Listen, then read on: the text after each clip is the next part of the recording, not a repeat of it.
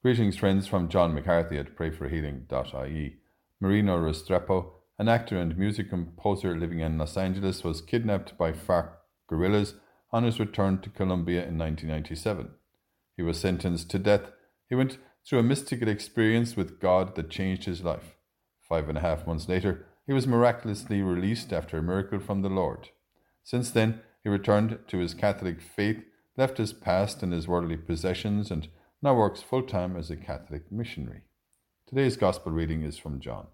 Now, these men had been sent by the Pharisees, and they put this further question to him Why are you baptizing if you are not the Christ, and not Elijah, and not the prophet? John replied, I baptize with water, but there stands among you, and known to you, the one who is coming after me, and I am not fit to undo his sandal strap.